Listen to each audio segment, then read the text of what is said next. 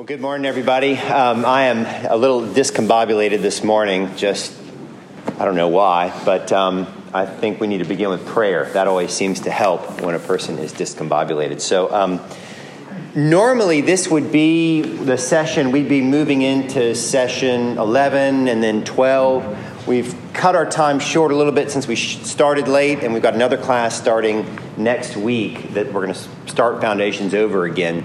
So I'm going to touch a little bit on the service of Christ today, but most of what we're going to talk about is going to be kind of what's next. What's next in terms of membership, what's next in terms of getting involved in the life of the parish. So anyway, that's where we're headed. So let's just begin with a prayer. Let's pray. O God, who art the author of peace and lover of concord, in knowledge of whom standeth our eternal life, whose service is perfect freedom. Defend us, thy humble servants, in all assaults of our enemies, that we, surely trusting in thy defense, may not fear the power of any adversaries, through the might of Jesus Christ our Lord. Amen. Amen.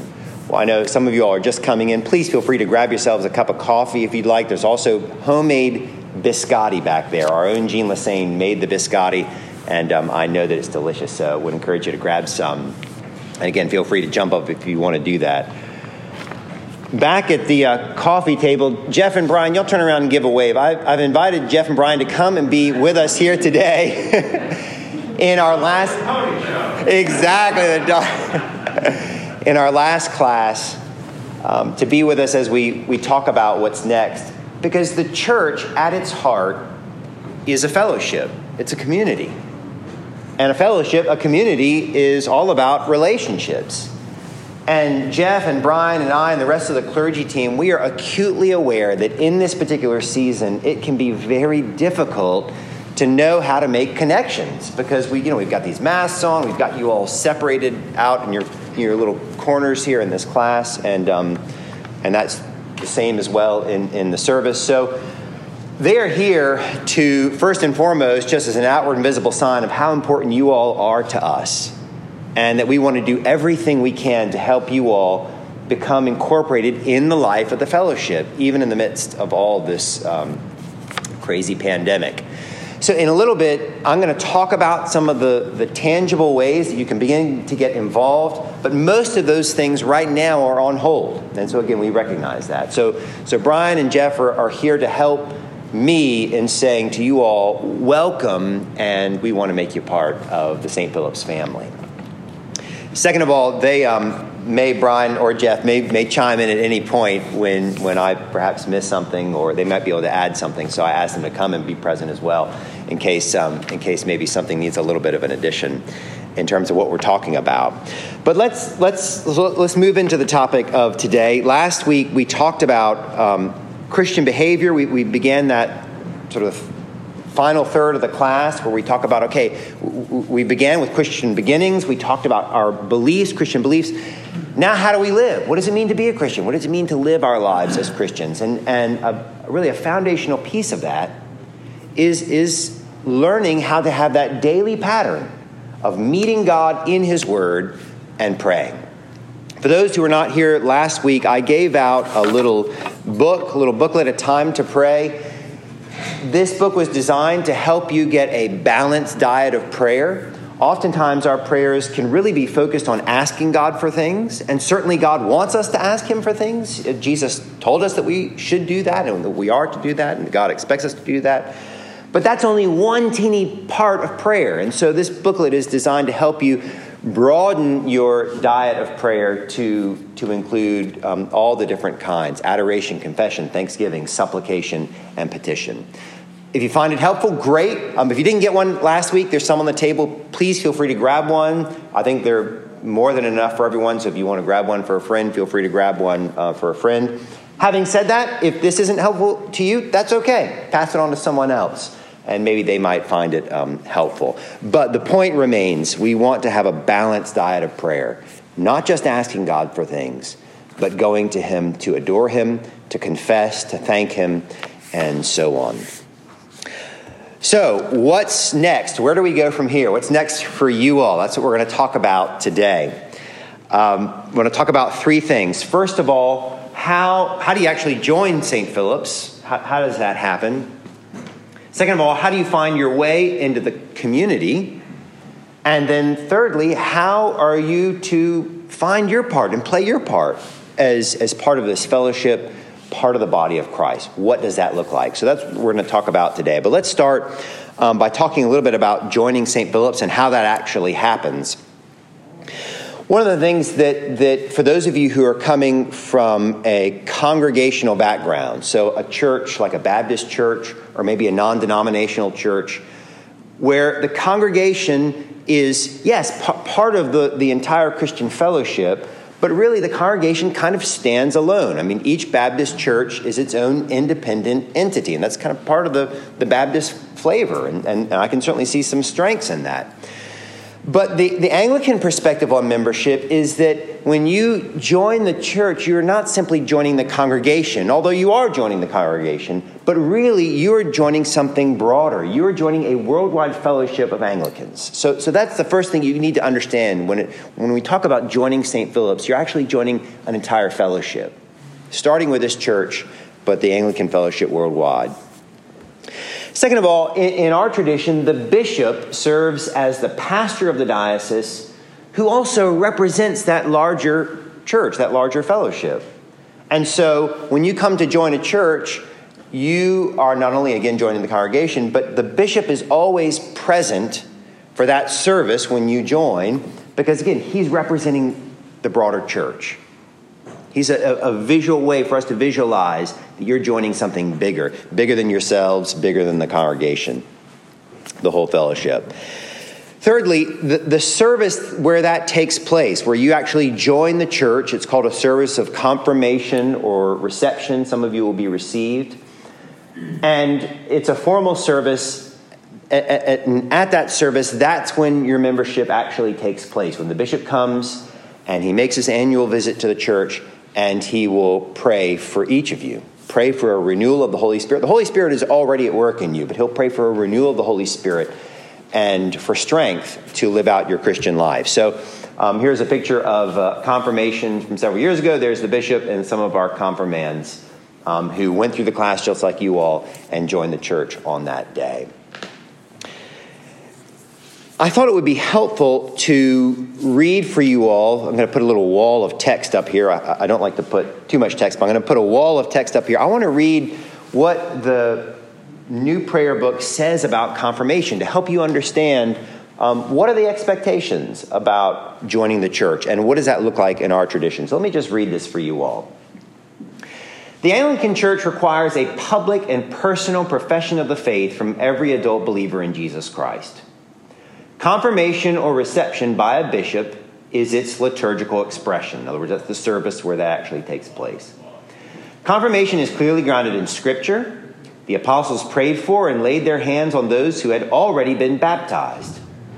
In confirmation, through the bishop's laying on of hands, so he's going to place his hands on you and pray for you, and prayer for a daily increase in the Holy Spirit, God strengthens the believer for the Christian life in the service of Christ in his kingdom.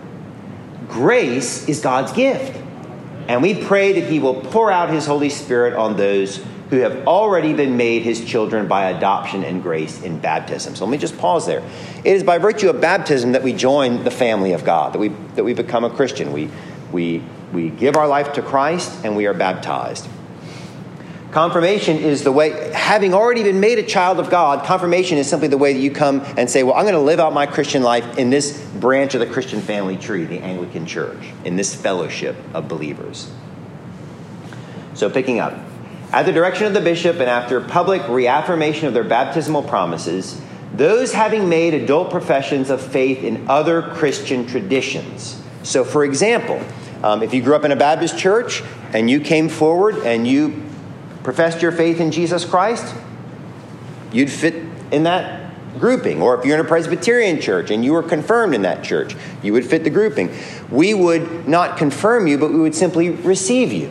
You've already made an adult public affirmation of your faith in Jesus Christ, and so we're simply saying, we recognize that and we welcome you into this fellowship so that you'd be received. If you have not yet made an adult profession of your faith as an adult in the body of the church, then you would at that time be confirmed. So that's what that paragraph's talking about. Last paragraph. Confirmed believers who are already members of this church, including those received from other traditions as above, those returning to active Christian discipleship after lapsing, and those experiencing a renewal of Christian commitment or significant life transition, may also reaffirm their pledges made to Christ and his church with prayer and the laying on of hands by a bishop. So what this last paragraph is talking about, Vinny and Bet, raise your hands. I'm sorry to single you guys out, but Vinny and Bet they're already part of the Anglican Fellowship. They were at St. Helena's in Beaufort, already, I said, have you all been confirmed? You all been confirmed? Yeah, okay, so already been confirmed. So Vinny and Bet are kind of a special case. They're moving from Beaufort, from St. Helena's, and having been actively involved here, up here to St. Philip's. So they may want, it's their choice, to, at that time when the bishop comes, reaffirm their faith. But they've already been confirmed into the Anglican Fellowship.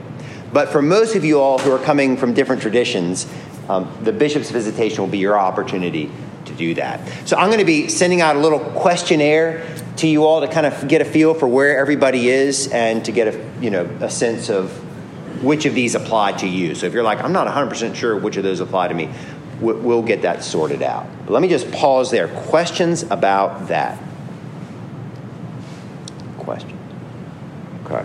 Is the bishop coming this Sunday, April 11th? I'm sorry, yes. So Sunday, April 11th. Yes, thank you. Kim probably meant to say that. Glad it was on the slide. So that's a date to put on your calendar. Obviously with everything COVID, sort of stay tuned, but God willing, the bishop will come then. And if for some reason if something happens and that Sunday morning doesn't work, what we'll do is arrange for a time. What we had to do with the last class is have the bishop come one evening during the week. And he came and we had just a special service of confirmation just for those joining. The norm is for this to happen on a Sunday morning in the context of Sunday morning worship. That's the norm. But, we may have to do it on a weeknight. But put that date on your calendar. So thank you, Kimberl, for asking that. Any other questions about membership? Okay. So now I want to talk about finding your way in the community. And as I acknowledged at the beginning, Jeff and Brian and I and the whole clergy team, we are acutely aware that it is a difficult season to get involved in the life of the community. But I want to talk a little bit about how we can at least begin to do that. Two people that you need to know are, if you are a young adult, so if you're in your 20s and 30s, Justin Hare, who is our assistant for young adult and college ministry, though his hair is now shorter than it is in this picture. You might not recognize him. He's our preacher for today. And Brian McGreevy, who is at the back, our assistant for hospitality ministry. Brian, raise your hand there. There he is. So just a show of hands, how many of you have already been in communication with Brian? So some of you, okay. So Brian, we'll make sure we get everybody your contact information, but Brian really is the one who shepherds our newcomers through. So I play one small part in that in terms of the foundations class, but Brian is the one really who is shepherding folks through and helping them get connected. And we'll talk more about that in a second. Those of you who are kind of in the young adult category, raise your hand if you're in the young adult category and you've already connected with Justin, just so I can know. Okay, so you all connected with Justin? Not yet. Yes, not yet. Okay, so we need to make sure we get y'all connected with Justin. Justin is working, let me just start with the young adult crowd. So Justin is working right now on reaching out to our young adults, and first of all, finding out what people are comfortable with. Some people are doing meeting in a context that others would not be comfortable with, and we understand that. We totally understand that. So Justin sent out a questionnaire a while back, but the reality is we probably didn't have y'all on our radar. Some of you young adults probably didn't have your birthday in the system. That's probably what it was. So we're going to have to get your birthday. I'll get that. But basically, Justin is getting a sense of where folks are. And if you're at a place where you're comfortable, for example, maybe meeting in a very small group in a very socially distanced way, If we can get you together, we want to do that. In normal times, Justin would be offering a class during this time for young adults. So in normal times, we would, you know, the young adults who are in that category, who want to attend that class, would be invited to attend that class, okay? So what I want to do is make sure those of you who are in that category that we get you connected with Justin. Right now, again, a lot of those things are on hold, although Justin is trying to be creative. He did have an oyster roast sometime back, and he may have another outdoor gathering where young adults can get together. Brian, back there in the back, Brian does many things to get newcomers connected in normal times. Brian, I'm going to list some of these things off, and then maybe you could just sort of tell us where we are. In normal times, Brian tries to get folks connected, if they're ready, to get connected in a small group Bible study. And we've got several ongoing Bible studies and are always looking to create more. Those studies, sometimes, some of them meet weekly. Some of them meet every other week. Anyway, so that's one area. The other is four-year groups. Brian, why don't you go ahead and explain what four-year groups in normal times, what they are, and yeah, come give us your little soft shoe.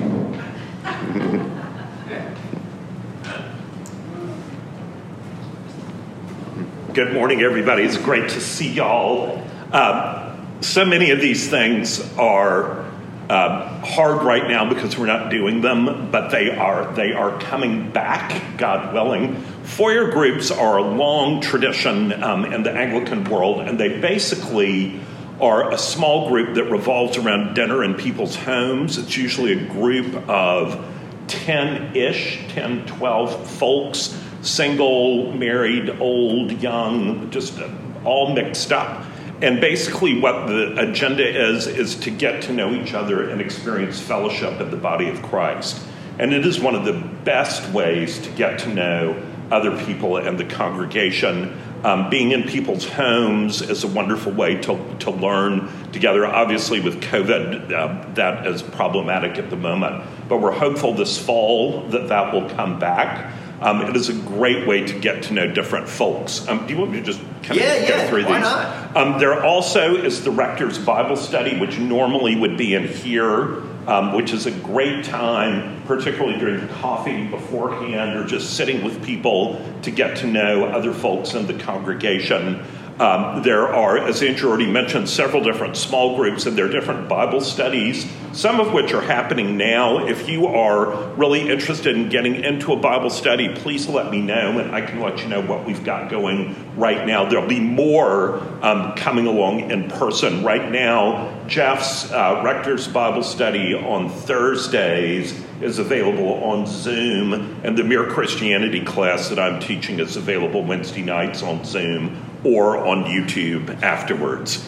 There also is a spiritual gifts workshop that I would strongly encourage all of y'all to participate in once that is offered again. That basically is a short seminar that looks at what Scripture says about spiritual gifts. One of the things you might not know is that God has given each one of you at least one spiritual gift that's designed to be a blessing to his people, and we want you to know about that gift and to be excited about using it.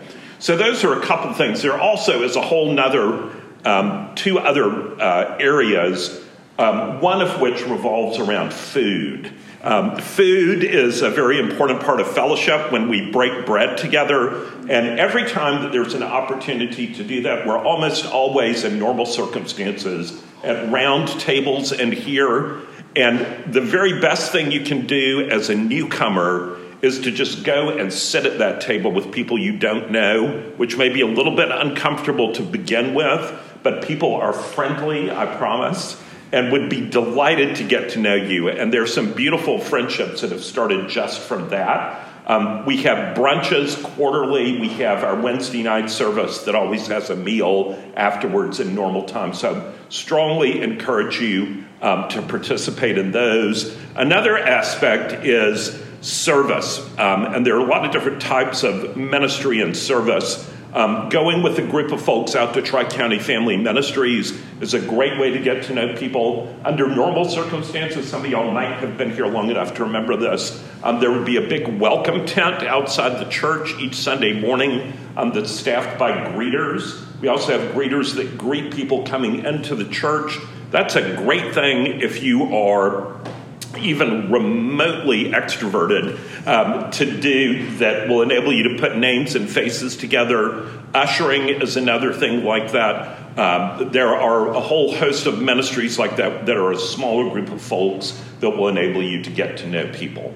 So I would encourage you to participate in all of those things as they begin to come back online. And I'm always happy to help you to sit down and meet with you and just talk through about what you would like to do, what kinds of things would be helpful to you in getting plugged in. Because our desire is for you to feel that this is your home, that these are your people, that you are loved and appreciated, and that you can make a difference here.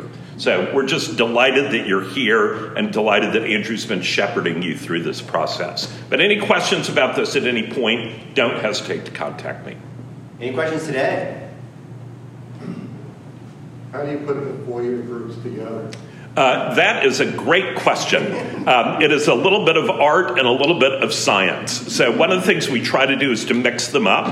One of the blessings of St. Philip's is that it is that rare thing, a truly multi-generational church. So we try to make sure that we have older people and younger people, that we have single people and married people. They're not necessarily all just geographical, but we do try to take geography like if you have somebody in Ondan, somebody that lives on Kiowa, that may be a little bit difficult. So we do look at that. And some of them are people that have been members of St. Philip's since they were baptized 70 years ago. Others are people that are brand new. Great question. Yeah, thank you. Any other questions? All right, well, y'all know where I am, so don't hesitate to contact me. Thank you. Brian. Jeff, would you just say a word about your Rectors Forum and what that normally is like and what you cover? Sure. The Rectors Bible Study is the main adult Sunday school program that we have here on Sundays normally. This room is normally filled with people. And we normally take a book of the Bible. We don't always do this, but the general approach is to take a specific book of the Bible and work our way through it.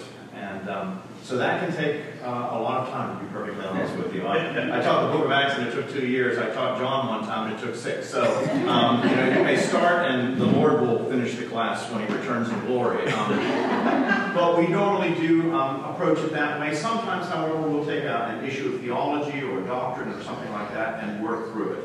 And as Andrew said, it's a great opportunity really to get to know members of the congregation because you really got the whole swath. It's a natural progression from the foundations class to the Rector's Bible Study. That would be the next place to go. Now, if you're in a younger class, a younger generation, you might do something with Justin. But this is an opportunity for any adult member of the congregation. It's a great opportunity. So we are very eager, waiting on the Lord to open the door for that to be able to return. So we would appreciate, as I know you're praying, but appreciate your prayers for that. Do be on the lookout for a little questionnaire. I'll send that to you by email. Again, it's going to ask a little bit about kind of your background in terms of your faith background and that sort of thing. And I probably will put a question there about your birthday as well. Again, just make sure we get those young adults on Justin's radar. So last thing I want to talk about is playing your part in the fellowship. And, I got a question. It was a good question. Several of you sent in questions. I asked for questions last week, and this is a great question. The question was this, very practical question. Can you provide some information for making financial contributions to the church? I see some options on the website, but I'm curious about the annual fund versus the preservation fund. Also, do most parishioners give monthly, annually, and or make pledges? So great question. Thank you for the question. I want to answer the specifics of that, but really this is part of a broader topic of like, what's your role? What is a person's role in the life of the community?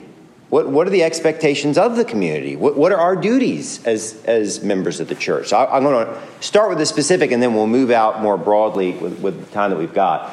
So part of living within the context of the church and the fellowship of the church is we all of us contribute financially with our time, with our prayers to the life of the church. I mean, it's what makes everything possible. Everything from the coffee to the nursery workers to the priests, and so on, all of it, we each have a part to play in making that happen. And so all of us contribute, financially to the life of the church. In terms of annual fund versus preservation fund, annual fund is probably what you need to use. That's just the general fund of the church.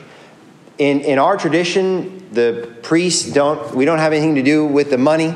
It's the vestry, which is an elected group of lay leaders, and the vestry are responsible for how the funds of the church are used. So the vestry sets a budget, and then based on that budget, we move forward in ministry each and every year. So that's what that annual fund is, just sort of the general ministry of the church, and that's the one that you need to use.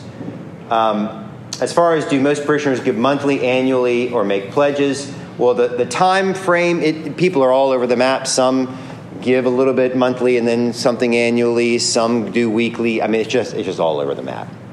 So I think the thing for you to do is to say your prayers and figure out what makes sense for your family. But I would encourage you to make it part of your discipline, part of your regular discipline, whether that's weekly or monthly or biweekly or whatever.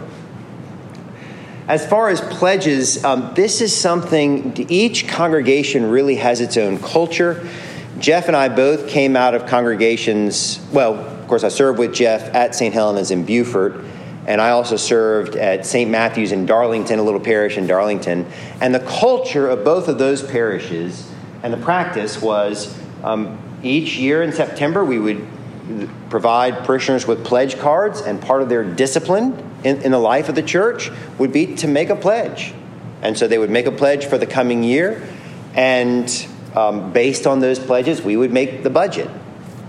St. Philip's has a little bit different culture about that. So St. Philip's has not been as much a pledging church. The budget's made some other way, but that is something that we see the importance of spiritually, that it's a spiritual discipline, that you sit down and make an account of, through prayer, Lord, what are you calling me to do with the financial resources you have given me? What are you calling me to do in the year to come? So we are moving the congregation towards making a pledge, but I would say right now, of course in COVID everything's crazy, but in normal times, it's not the whole church that pledges. So I think that covers those. But I want to broaden out here, and we don't have a ton of time left, but I want to broaden out and talk more about again, playing your part in the fellowship. What is your role in the church? When I was pastoring up in that little congregation of Darlington, one of the members, not of a parish, but of the little town of Darlington, came to me and said, Pastor Andrew, we would love for you to join the Kiwanis Club. I said, oh, the Kiwanis Club, what's that? And he said, well, I'd heard of Kiwanis, but I really didn't know a whole lot about what they did. He said, well, you just come to lunch on next Wednesday, and you'll get to meet some of the other members of the Kiwanis Club, and we'd love to have you join. So I go, and there was lunch, and there was a speaker, and I got to meet some new people in Darlington. It was great. And afterwards, he said, do you want to join the Kiwanis Club? And I said, I still don't know what I don't know what you are. Like, what's expected of me?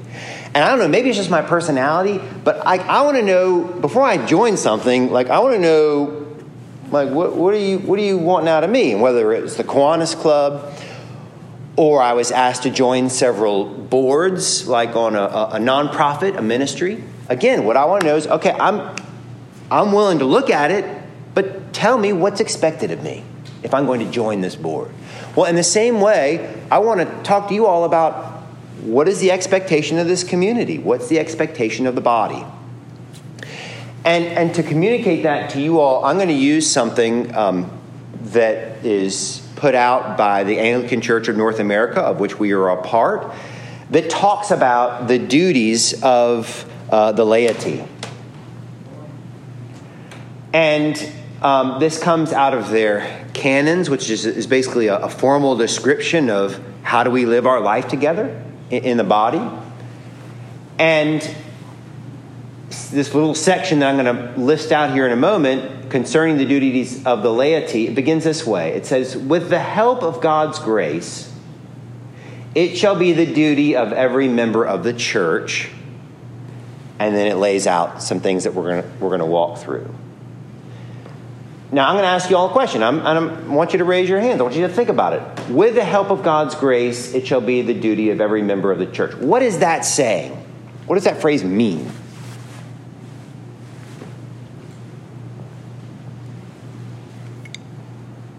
Why that qualification, with the help of God's grace? Why do you think that's there?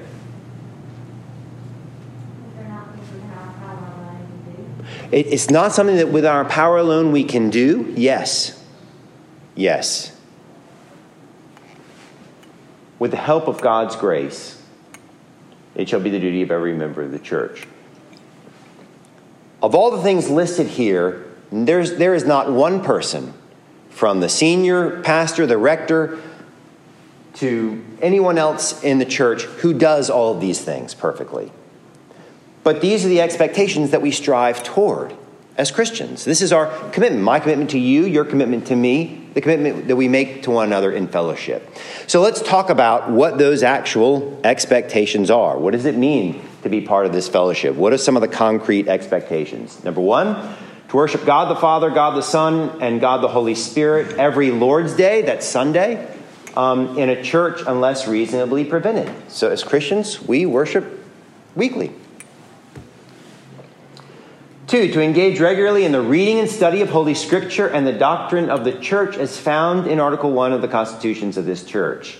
So this is what we talked about last week, establishing a pattern of meeting God every day in His Word. Again, you may not be there now, but this is what we're striving toward. Three, to pray regularly for the needs of others, for the church and its mission, and for the concerns of the world. Again, we talked about last week, prayer. We are to have a life of prayer. We are to be concerned about the needs of the church, the needs of the world. Four, to observe their baptismal vows, to lead an upright and sober life, and not give scandal to the church. This is very countercultural, but it's the idea that I live my life not just for Andrew, but I live it for you all. Joe, you live your life not just for Joe, but you're living it for us as a body. This really cuts against our notion, especially as Americans, as Westerners. I mean, you know, I'm an individual. You can't put your expectations on me. Well, to be a Christian is to say, well, I willingly step into these expectations. I make a commitment to you, you make a commitment to me, we make a commitment to each other. Okay?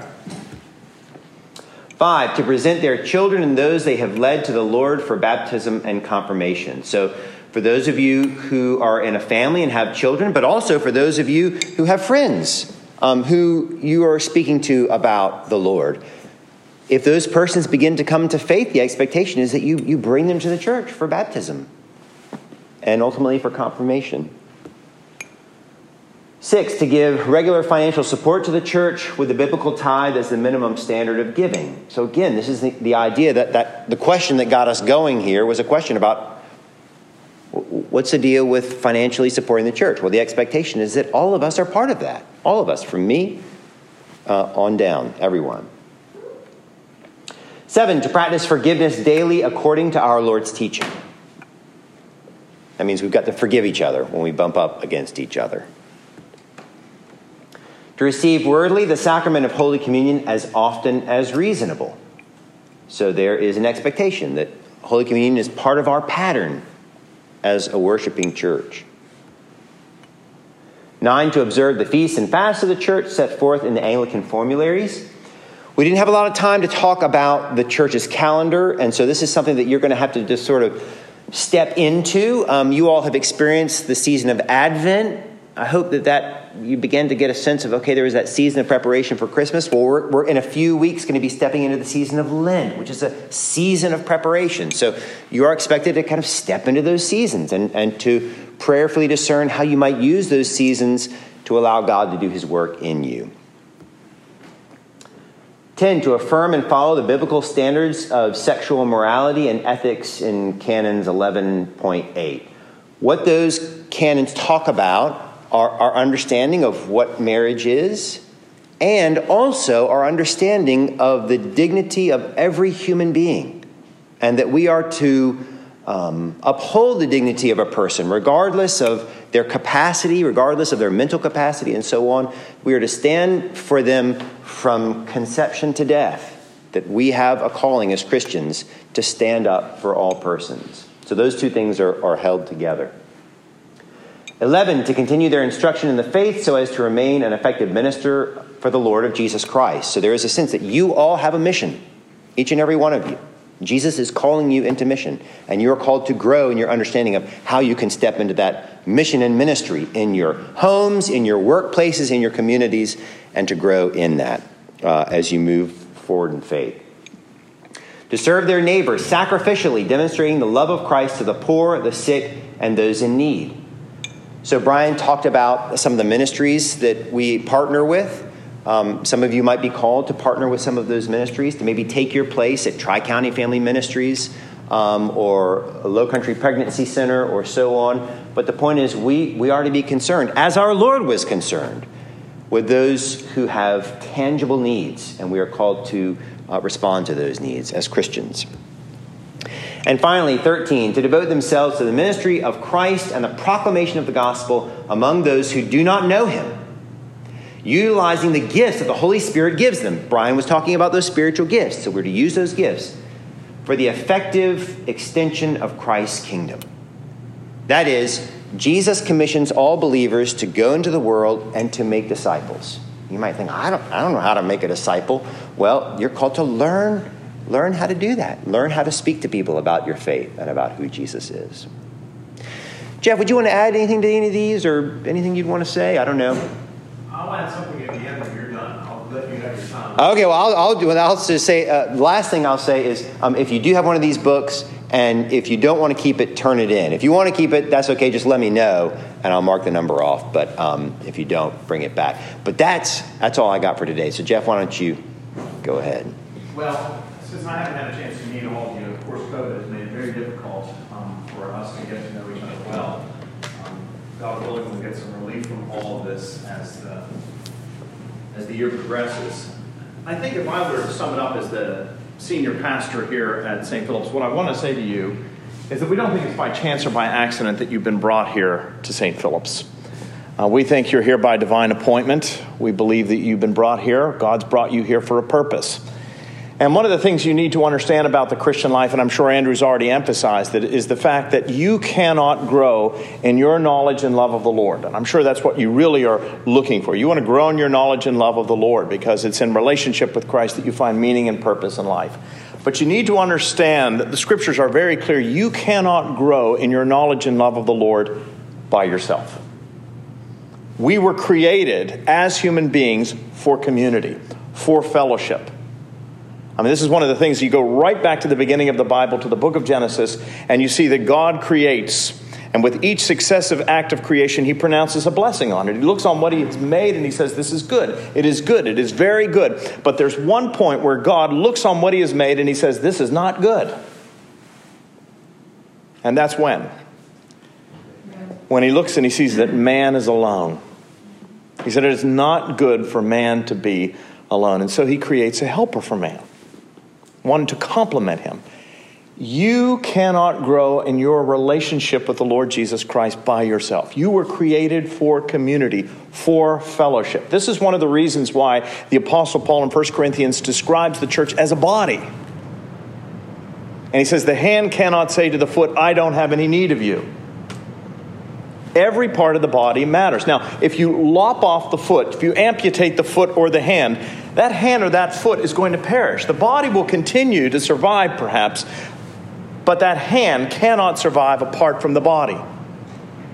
But nor can the body function effectively or as efficiently as it might otherwise function without the hand or the foot.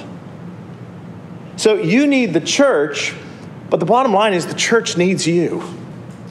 God's brought you here for a purpose. He's got a plan for your life in the context of this fellowship. And because they say that a picture is worth 1,000 words, I'll just leave you with this image. There's a story told about a Scottish pastor who went to visit a member of his congregation who was living in the Highlands of Scotland. It was a blustery, cold, miserable day, as it can sometimes be in Scotland in the heart of winter. And he went there to meet this member of the congregation because he hadn't been in church for a very long time. And so he went to visit this member of the congregation, and they sat before this roaring turf fire, and the minister asked the man, "Why hadn't been in church?" And the man replied, "Well, you know, the church is filled with a bunch of hypocrites." And we probably all had that kind of an experience. And so the pastor didn't say anything. The man said, "You know, I could worship God just as easily in my home or on the golf course as I can in church with all of those hypocrites." So the minister didn't say anything. Instead, he went over to the side and he picked up the tongs.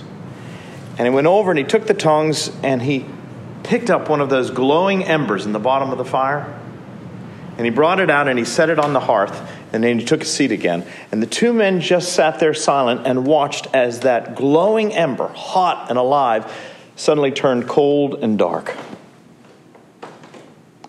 And then, without speaking a word, the minister went over there, took the tongs, picked up that dead ember, put it down in there with the rest of the glowing embers, and before long, it was hot and alive again. And he made his point. And that's the way it is for you and for me. If you want to be hot, if you want to be alive in Christ, if you want to be a Christian who is enjoying the fullness of life, you cannot do that apart from fellowship and from community. So as the senior pastor, what I want to say to you is we believe that you're here for a purpose, and we want to help you be a part of this community. You need us, but the flip is also true. We need you.